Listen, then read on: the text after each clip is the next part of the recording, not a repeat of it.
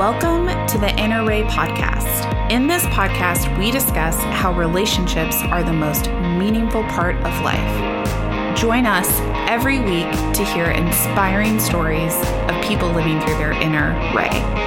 We invite you to find the radiant, authentic energy that lives inside you to make your life and relationships easier. Hello, everyone. Welcome to another week of the Inner RAE podcast. So today we are going to be explaining love addiction. Now, this is a very controversial and very important topic to dive into, which is why we want to explain it and where it comes from. So I am Katie and it's so nice to be here with you all. And I am Erin, and I am equal parts nervous and excited to dive in to this topic today. So with that, I'll pass it back to you, Katie. Oh, oh, it feels like my heart is beating out of my chest right now. And when I feel into it, it actually really feels like love is like pounding on a drum in my heart, letting us know that love is here and it's holding us through this conversation, reminding us how sacred love is, which is why this is such an important topic, honestly. So I want to start with saying that talking about love addiction through a coaching lens is not my specialty, but don't worry because it is Erin's. She has a lot of experience in the clinical world around this topic. To start, I'm going to take us into love by painting us a picture of how it's shaped us through the ages, because it's important to see the bigger picture patterns of what's going on here and how love addiction is even a thing. Before I dive into that, though, it's important to say one more thing, which is in this conversation, I have a responsibility to honor love. Because when I hear love and addiction thrown next to each other, I get very confused. Something doesn't feel right inside of me, which is really part of the big why we're diving into this today. When we think about love through the ages, love has been painted with this excruciating passion. When we think about oh, Ovid. He proclaimed, I can't live with or without you. And then this has showed up in the U2 song. In movies, there's a similar expression. So Brokeback Mountain, I wish I knew how to quit you in everyday speech. We hear, I need you. I'm addicted to you. So we know firsthand when we're in love and you feel an overwhelmingly strong attraction to another person or to a thing, one that is persistent, urgent, and it's pretty impossible to ignore. And that high can be really addicting. So with that, like love can be thrilling, but it can also be harmful when our feelings of love are returned it feels euphoric. And other times, love's pull or what is around love, what, what's intertwined with it, can feel so strong that we might follow it to the point of hardship or personal ruin. And, and then when relationships come to an unwanted or a needed end, we feel extreme pain, grief, loss. We can become depressed or withdrawn. And so this phenomenon this including these cycles of ecstasy and despair, desperate longing or extreme, sometimes damaging thoughts or feelings that can follow from love's loss are similar to more conven- conventional addictions like drugs, alcohol, gambling, etc. So with all of that, I'm curious, Erin, what you think about this. How does it help people understand what we're diving into today? Wow. What a phenomenal opener to this topic. Thank you, Katie. I always appreciate the heartfelt way in which you research and prepare for these episodes. This topic is very sticky for me. It's very important to me. I'm sure we'll get into it throughout the episode, but for many of you, you may be aware that I consider myself in recovery from this nebulous term, love addiction, that we are going to be unpacking. And I'm going to be sharing why I don't actually use that term anymore for myself or with my clients. So this topic is just near and dear to my heart on so many different levels. I want to start by talking about love And the fact that our culture has really misappropriated this term because we've talked about on this podcast before the map of consciousness and love is one of the highest vibrations of emotion. And being in a very, very high vibrational state on the map of consciousness, love is not addictive. A lot of the ways that we talk about love in our culture are not correct. What people are referencing is everything that goes into the discomfort of the human experience of cultivating, maintaining, and allowing intimacy to organically form and also be removed from relationship dynamics. So when we talk about craving, when we talk about desire, when we talk about anxiety, when we talk about fear, longing, grief, guilt, shame, all of those things are natural human emotional states that come up when we're uncomfortable in relationship with another. And they inherently get housed in the term love because so often people have insecure attachment. And there's no shame in having insecure attachment. We've all over the last 10 or 15 years heard of trauma and recognize that we all have it. One of the current definitions of trauma that I heard recently is that it's an experience that was anything less than nurturing. So if we define trauma that way, we all have trauma. We all have attachment challenges and that is going to show up in our relationships.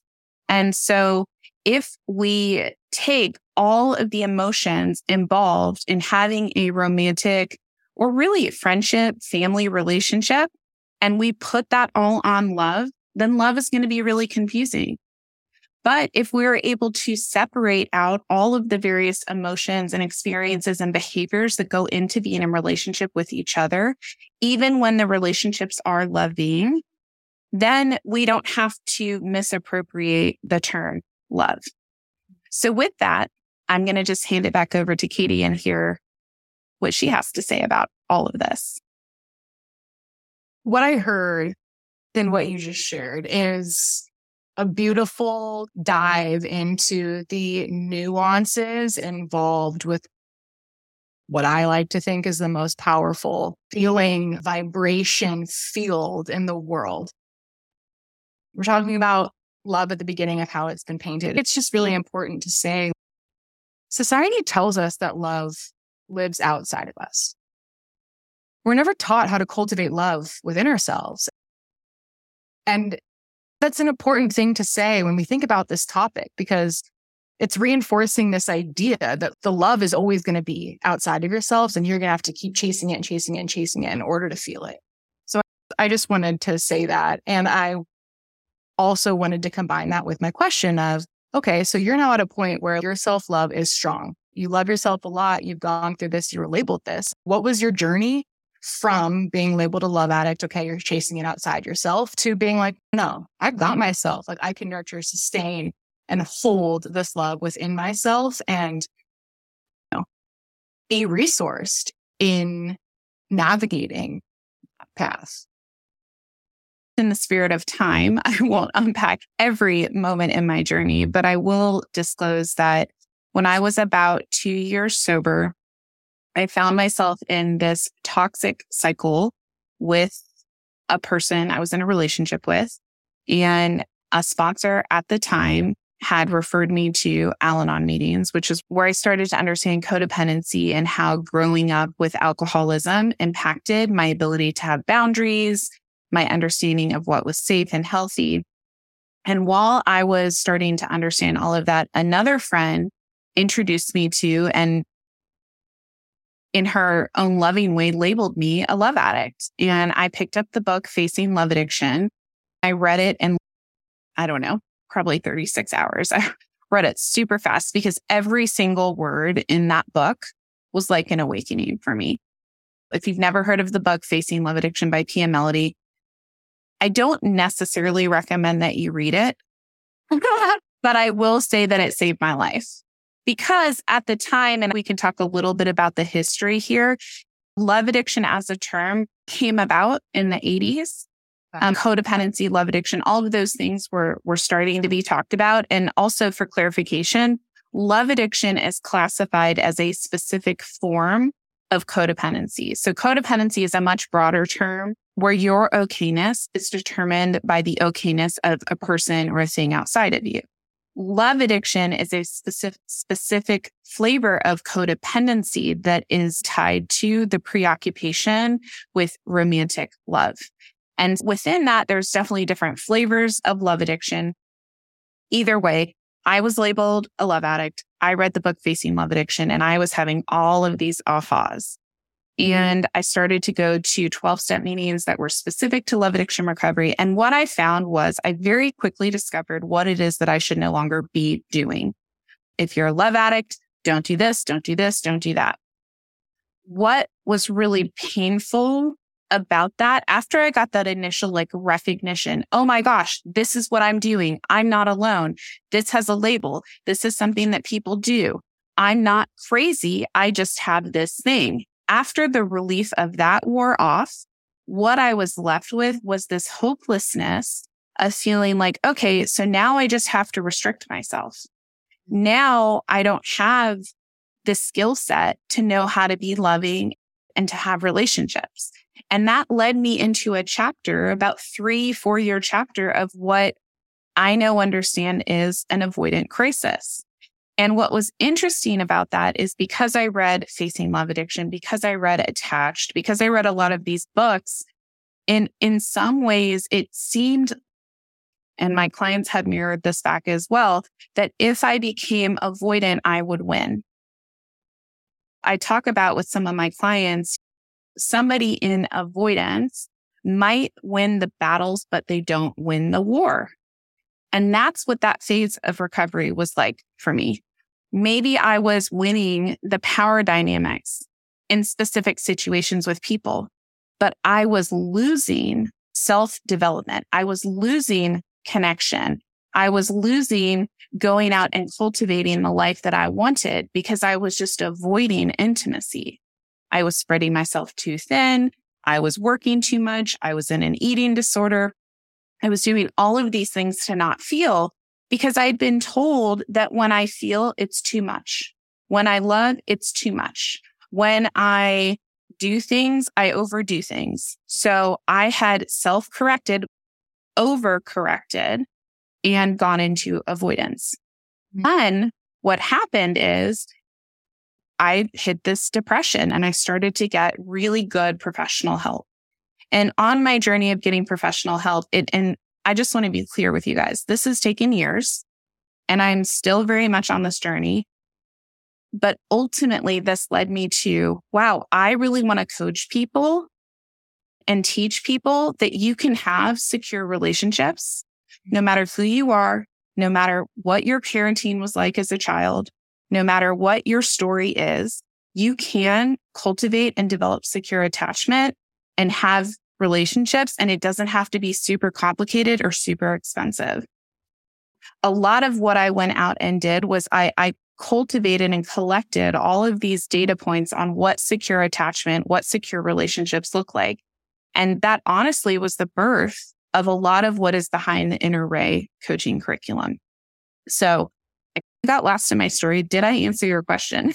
You did. Wow. There's so much that we can dive into from there. Before I mm-hmm. ask a couple follow up questions, I just want to say something that came to me as you were explaining this like overcorrection is on this journey, just to everybody listening, it's so normal to have that pendulum swing. When you're on one end of the pole, you're usually going to swing the other end because that's part of the journey of then establishing balance. And it's a beautiful thing because you had to experience the whole range, that full extreme for you to then know what balance feels like and then know how to teach from that place.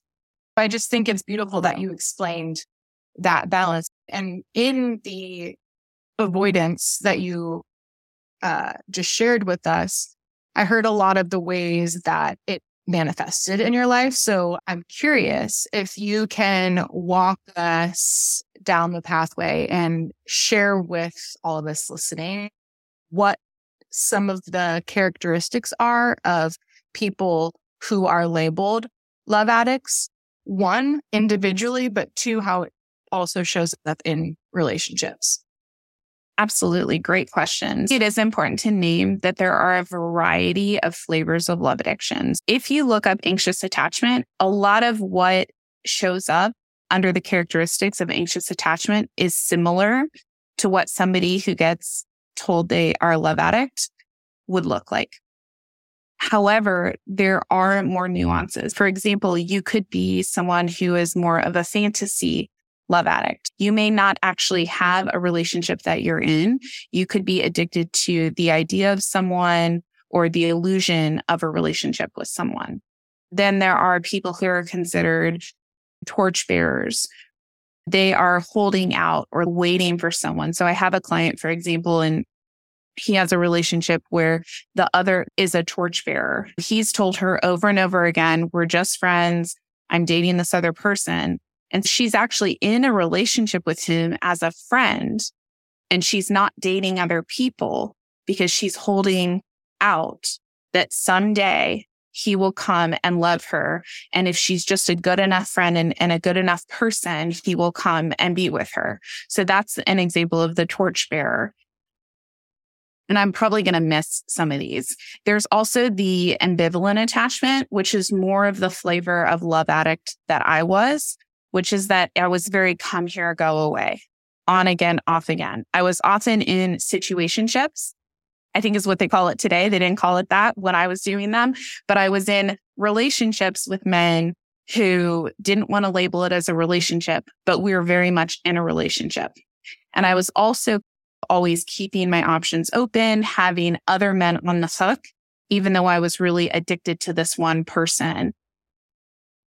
So that's another flavor of love addiction. And I'm sure that there are more that I could go into, but it's just this idea of this preoccupation. There's obsessive thinking. Um, it's hard to eat. It's hard to sleep. It's hard to get other stuff done. Usually there's a severe avoidance and neglect in some really important areas of your life. Like for me, I would often stop doing my favorite activities. I would stop exercising and eating the way that I would normally exercise and eat.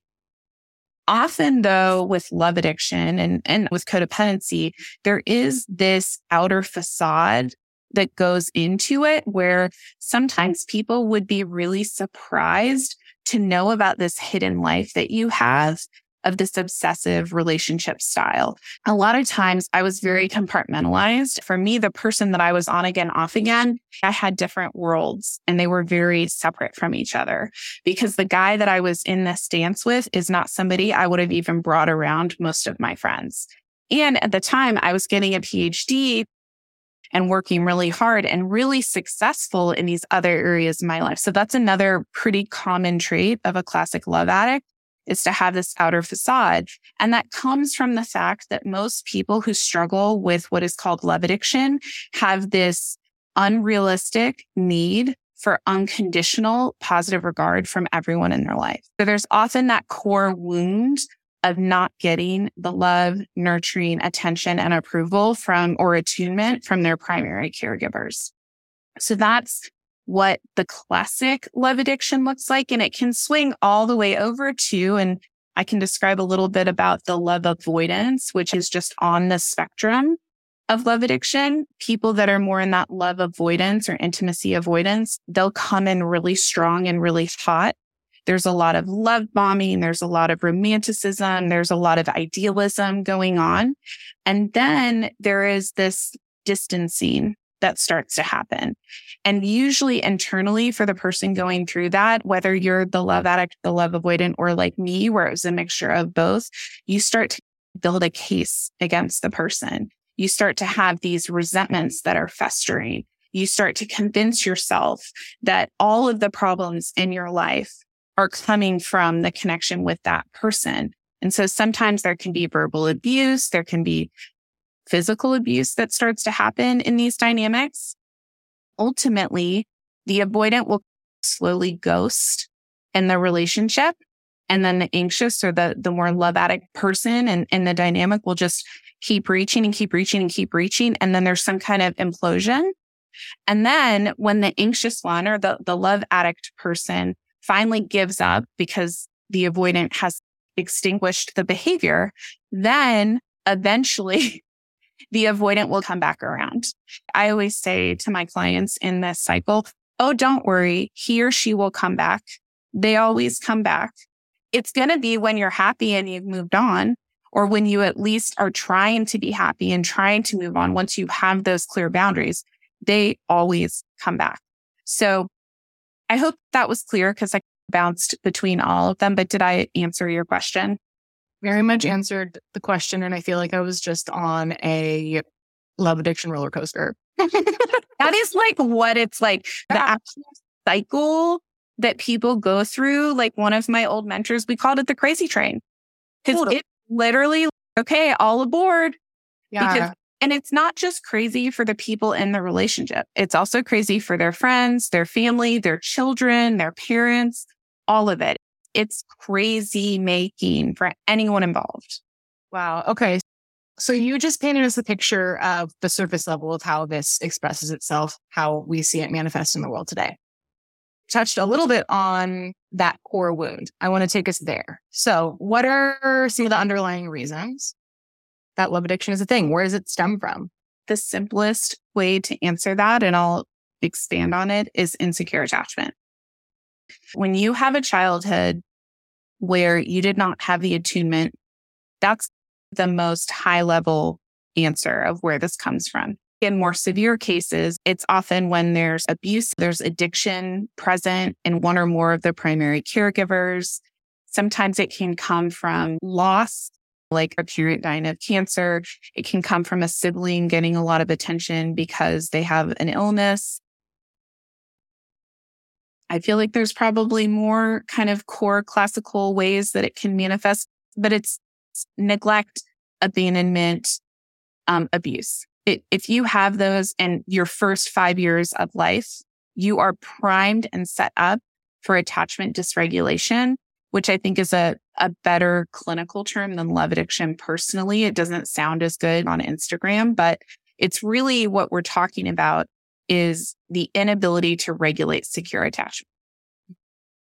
Mm, which comes back to self love, which I don't think in this episode today, we're going to go into resources and ways to heal this within yourself because we're unpacking a lot right now, but know that there's probably an episode coming about that. If this is something that is uh, resonating with you and if you're hearing these things and you're like, yep, yep, yep, yep, yep, know that that's coming.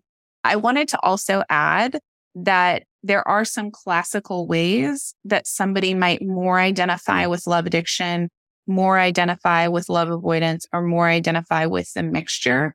So if somebody has significant abandonment and neglect in their childhood, they're way more likely or predisposed to having that anxious attachment in romantic relationships or that classic love addiction if somebody had a lot of enmeshment and engulfment and like a helicopter parent really controlling, maybe a parent made you like a spouse because the other parent wasn't available for that, you are going to definitely have traits of love avoidance. And then if you had one of each parent type, or if you had one parent die and then another parent go into that enmeshment role, it's very likely you're going to have that come here, go away, the ambivalent attachment of both love addiction and love avoidance. And then also what I see is really people have both today. And I think a lot of that is because of the ways that technology has gotten in the way of parenting and how in general, even if you have a parent that maybe is engulfing you're also going to have a lot of neglect and abandonment, even within that engulfment. So I don't usually see pure love addiction or pure love avoidance in anyone anymore. Okay. That's, it's very interesting because it's just taking me into, and I'm curious around, I'm just hearing like some mischaracterizations, right? And you're, you've been elaborating on that. So I'm curious if you want to dive into that a little bit more. So what are some of the other ways in which love addiction is mischaracterized? Yeah. So uh, there's a couple of things that I see. I think, first of all, a lot of men actually have more of the traits of severe codependency, love addiction, anxious attachment. But clinicians are often quick to label men as sex addicts or porn addicts, or men sometimes feel more comfortable being labeled as a sex addict or a porn addict because it feels like more masculine than it is to be like, oh, I'm pining for someone. And for whatever reason, a lot of the early literature and the research was all on women who have love addiction. And I do think that tracks with the historical patriarchal nature of how families were raising kids 50, 100 years ago, right? So that kind of tracks because typically the dad was away working and the mom was at home, potentially like engulfing or controlling the children. So that usually led to women having that father hunger and men having that like avoidance from women. So I, I do understand where the gender role stuff came from, but I think first of all, we live in a more gender fluid society. And also, like I said, most people get both attachment wounds in childhood these days. So there is, whenever I have a man that I'm working with who's got a lot of these traits and they're looking for literature and books on this, they get really discouraged because it's all written for women. And so they're like, is something wrong with me that I'm struggling with fantasy? Is something wrong with me that I have relationship addiction? Is something wrong with me that I can't get over these women after a breakup? And I'm like, no, nothing is wrong with you. The literature has not been updated to reflect what is actually happening within the general population. So that's probably my biggest thing that I see that is often mischaracterized in the current books and in our culture around this topic what's coming up for me is I've mentioned Gene Keys a lot on this podcast, but as you're talking about this, I'm hearing a lot of the shadows coming up. And Richard Rudd does a really, really, really great job at painting us a picture of what is happening inside our inner world when there's a lot of desire, when there's this wrong feeling coming up, ooh, is there something wrong with me? When these insecurities start to come into play and how feeling empty plays a role in all this. So if you're hearing mm-hmm. this and you don't want to go necessarily the clinical route and reading about this, maybe spend a little bit of time researching gene keys and type in some of these phrases that have come up and you might get some language that resonates with you and helps you relate to this in a helpful and healthy way. So, with that, Erin, is there anything else that you want to unpack before we round this out? Yeah, I think even though we said we're not going to go into solution much in this episode, I do always like to leave people with hope. Mm-hmm. And what I will say is that if you're listening to this and you're like, oh shit, I think I might have this thing, or I've been told I have this thing and I'm listening to this podcast. And I'm like, what the hell? They didn't give me any solution. First of all, there are some books out there that could be helpful. We have lots of episodes in this podcast that you can go back and listen to that have a lot of solution in them. And also, we promise to release some episodes in the future with more solution in them. But the take home of what the solution is for me to, in general, for everyone, who wants to develop secure attachment is that you have to figure out how to, first of all, live more balanced and more holistically, right? You have to get familiar with the parts of you that developed by understanding developmental psychology, working with a coach that's trained in that, a therapist that's trained in that. Get familiar with the parts of you that you're uncomfortable with. Get familiar with feeling and emotion. It's important to understand the mechanics of attachment, boundaries, how to develop and cultivate intimacy, how to have invitation in relationships. And it's important to grow and expand a spiritual life because without that, it can be really, really difficult to develop secure attachment with yourself, especially if you have a lot of trauma and you have a lot of attachment wounds. So just know there is a solution out there. I consider myself pretty much recovered from this disorder that I thought I had 10, 15 years ago. Do I still get anxious at times? Absolutely. Do I still feel the discomfort and avoidance come up in me when I am getting close to somebody? Definitely. Do I still struggle with conflict and having boundaries and being direct with people in my life? A hundred percent. Am I still scared to date and to meet new people? Do I get social anxiety? Yes. However, what I have that I did not have then, and we promise you can have it too, is I have a secure relationship with myself and a higher power that I spend daily cultivating and growing and expanding. And to me, that really is the key. So if you're listening and you're not spiritual or you, you don't really like the sound of that, don't worry because it can be nature, it can be community, it can be the vibration of love, which ultimately is why we have a challenge with mm-hmm. the term love addiction, because I do think love is the antidote. Sorry, just wanted to end with some hope. Amen. Um, and yes, double click on all of those.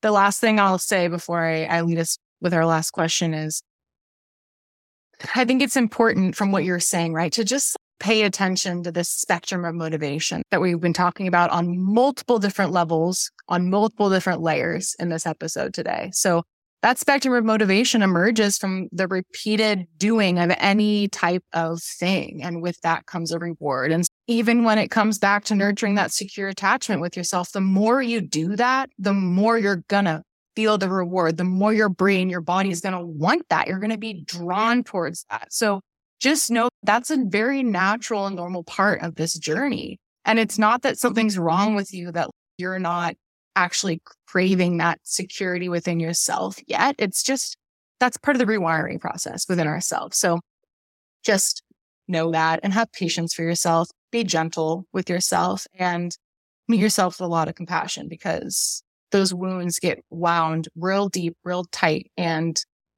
everybody's heart deserves a soft place to land as we dive into these topics. And get support part of having gentleness with self is getting out of your own head alone mm-hmm. because it is so hard to be gentle with yourself if you've never heard gentle voices. So find people like the, the thing that I tell people when they're trying to recover from this is if you're spending time with someone and you're feeling a lot of shame after that interaction, they are not your people right now. It doesn't mean that they're bad they either don't understand or they have not done the work themselves to combat the shame within them. So if you are trying to recover from this and someone is shaming you, then don't spend time with them. Go find some people who understand, who can give you tools to motivate you to change, give you insight, help you with your blind spots, like we talked about in the last episode. But make sure that your community understands, which is why traveling all the way back to the very first thing I said about my journey. That's why things like 12 step can be so beautiful and wonderful and helpful is you can find a community that does resonate with your exact flavor of your problem. I just don't want you to stop there because there's yeah. so much more to recovering than finding a community that identifies with your problem. And not everyone who you find in that community is going to want to grow and change. So it's just a balance. Love that. All right. So as we round this sucker out, are you ready? I'm ready. This episode, I loved it and it, it's been, it's been a labor of love. So let's go. Has been love. Thank you for being here with us as we birth this important topic into the world. Okay, Erin, I'd love for you to name somebody in the public eye who's broadcasting their inner RAE and inspiring you to live your most radiant, authentic life. It can be about this topic or not. Yes, love it. So I am actually going to change the person from what Katie and I talked about in our brainstorm. So sorry. I'm going to pick Tosha Silver. So Tosha, the book that I've talked about mostly with her is called It's Not Your Money, which I promise you this is all related to this topic. But the reason I'm picking Tosha is because most of her antidote throughout all of her work, whether it be about spiritual growth or relationship with money, is that love is the spiritual entity that we surrender to. So a lot of the prayers in her books start with divine beloved. And I just, from reading her books and immersing myself in her oracle cards and her daily readers and the prayer work that she offers and the meditations that she offers, I feel like her work is that anecdote of me connecting with love as a universal force, both within me and outside of me, and has really been a deepening of that secure attachment with myself. I pick Tosha Silver. I think that's a very, very good example. And it feels like a big hug to a, honestly, a pretty heavy topic. And so thank you. Thank you for sharing that. And it reminds me of some, another resource that we should share with everybody, which is a course that Inner has. And it's called Anatomy of Relationship, a guide to mastering attachment. And it's a very, very, I would say, very supportive resource and nurturing secure attachment. So I would definitely check that out. Yes, absolutely. And speaking of, it's worth mentioning that our retreat that we've been talking about on the podcast, which is November 9th through the 13th on the Monterey Peninsula in Carmel by the Sea, the whole premise of what we're going to be focusing on in that retreat is helping the retreat participants cultivate secure attachment through mm-hmm. sacred connection by building authenticity altars. So I don't know if we've mentioned that yet on the podcast, but I thought I would mention that here because, like I said, ultimately my journey to healing from what I was originally told was love addiction has been all about cultivating understanding secure attachment and developing that sacred intimacy and connection with myself and with some form of divinity. So mm. with that, I promise we will have more episodes on this topic and on various ways to heal. If you are in that love addiction, love avoidance cycle, we will definitely be giving you more info soon. But thank you so much. And we look forward to seeing you next week. Thank you all for being here. See you next week. Bye. Bye. Thank you for listening. Our mission is to empower people to live their most radiant, authentic lives. If this sounds exciting to you, join our community by subscribing to our podcast, joining our email newsletter, following us on social media, or sending us a message to find out more. We would love to hear from you. See you next week.